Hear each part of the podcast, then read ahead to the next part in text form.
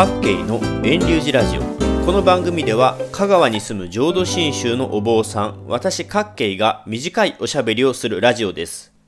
先日の法事でお周りの人から次のような質問を受けました。どうしてお経を読むときに一度に読み切らないのですか？と。そうですよね。普通に思えば最初から最後まで止まることなく通して読めばいいのにどうして途中で止まるんでしょうか？2022年3月8日配信の今回はこの質問にお答えする形でお話をしていきます。さて改めて質問の内容を振り返りますね。質問はお経を一度に読み切らないということでしたがこれはどういうことかと言いますと例えば仏説阿弥陀経を例に挙げてみます。阿弥陀経は1900文字ちょっととそんなに文字数の多くないお経文ですが途中およそ700文字読んだところで一度おりんを鳴らして止まります。そしてワンテンポ置いてから読むのを再開します。質問された方はこれが気になっているのです。また私のところの宗派ではないですが別の浄土真宗宗派では最後のあと200文字もないところで止まったりしますそしてまたシャリホツ、尿が、根ン小三、小仏、風化、思議、苦読と1分ほどで仏説阿弥陀経を読み終えます。昇進下からも例を挙げましょうか。昇進下は浄土真宗の宗祖親鸞が書いたもので、文字数は840文字です。私の宗派では、残りあと200文字ほどのところで一度止まり、禅道、読名、仏、小意と再び読み始めます。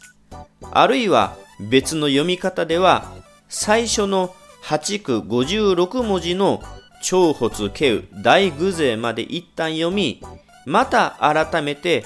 五行四唯四小樹から残り800文字ほどを読み始めます。質問してくださった方は、あとほんの少しの量なのにとか、なんでお勤めを始めてすぐのところで止まるのかと不思議に思われたようです。結論を先にお答えしますと、読経の内容が変わるところや、ここから大切な箇所ですよということを表すためだと私は聞いたことがあります。例えば阿弥陀経では私の宗派では700文字ほど読んだ後、おりんを鳴らして止まり、再びシャリホツ、オニョイ、ウンガ、ヒ、ブツガコ、ゴ、アミダと読み始めます。ここから100文字ほどのお経文の内容は、極楽の世界の仏がなぜ阿弥陀というお名前なのかということが説かれています。阿弥陀仏の由来が説かれている箇所ですので、とっても大切なところですよね。そしてここ以降、阿弥陀仏の仏の世界に生まれる方法と、つまり阿弥陀仏の名前をいただくといったことが続いていきます。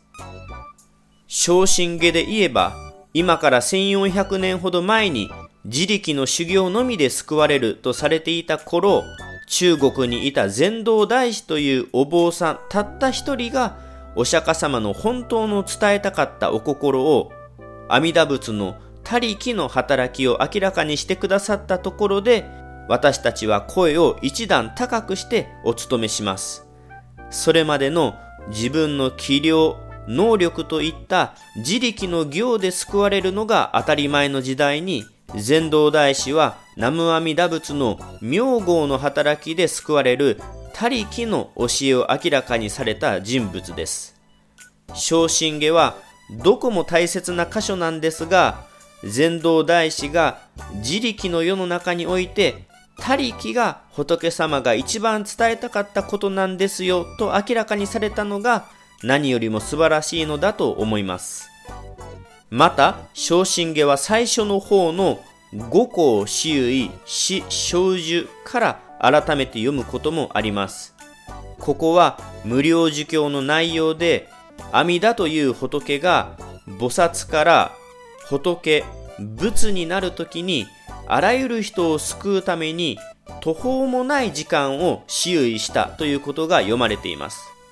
これは仏説無料儒教だと阿弥陀仏の48の願い、四十八願の直前のところです。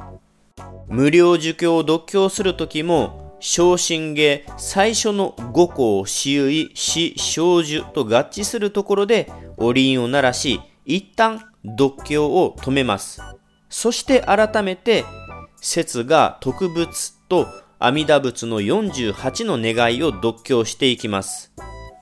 仏説漢無料儒教では、お輪を鳴らすまでの前半は、大社城の悲劇というインドのお城で起きた実際の悲しい事件からお釈迦様が説法するまでのいきさつが説かれています。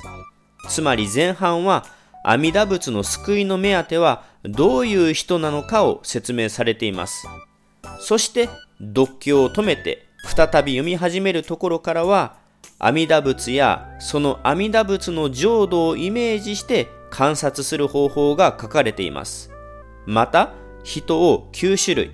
9つに分類して阿弥陀仏の念仏を唱えることも書かれています。先ほどの昇進下の禅道独名仏小意につながるお話となりますが、このお経が一番伝えたかったところ、仏様の心が詰まっているのは、下凡下生のところだよと明らかにしたのが中国の禅道というお坊さんです。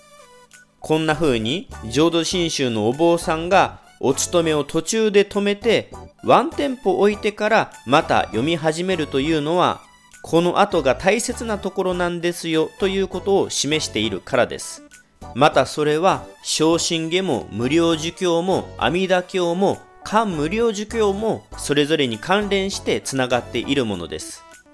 それと説明が遅くなりましたが浄土真宗がお勤めの際に鳴らすお輪はお経の最初と最後それと今回のように大切な内容で読み始めるといったところで鳴らしていますお経の途中でお輪が鳴ったらこの次の内容が大切なところなのかなとイメージしてもいいかもしれませんね各県のラジオはここで終了します。来週もまた聞いてくださいな。ポッドキャストでも配信していますので、iTunes などのアプリでレビュー、評価、登録してくれたら嬉しいです。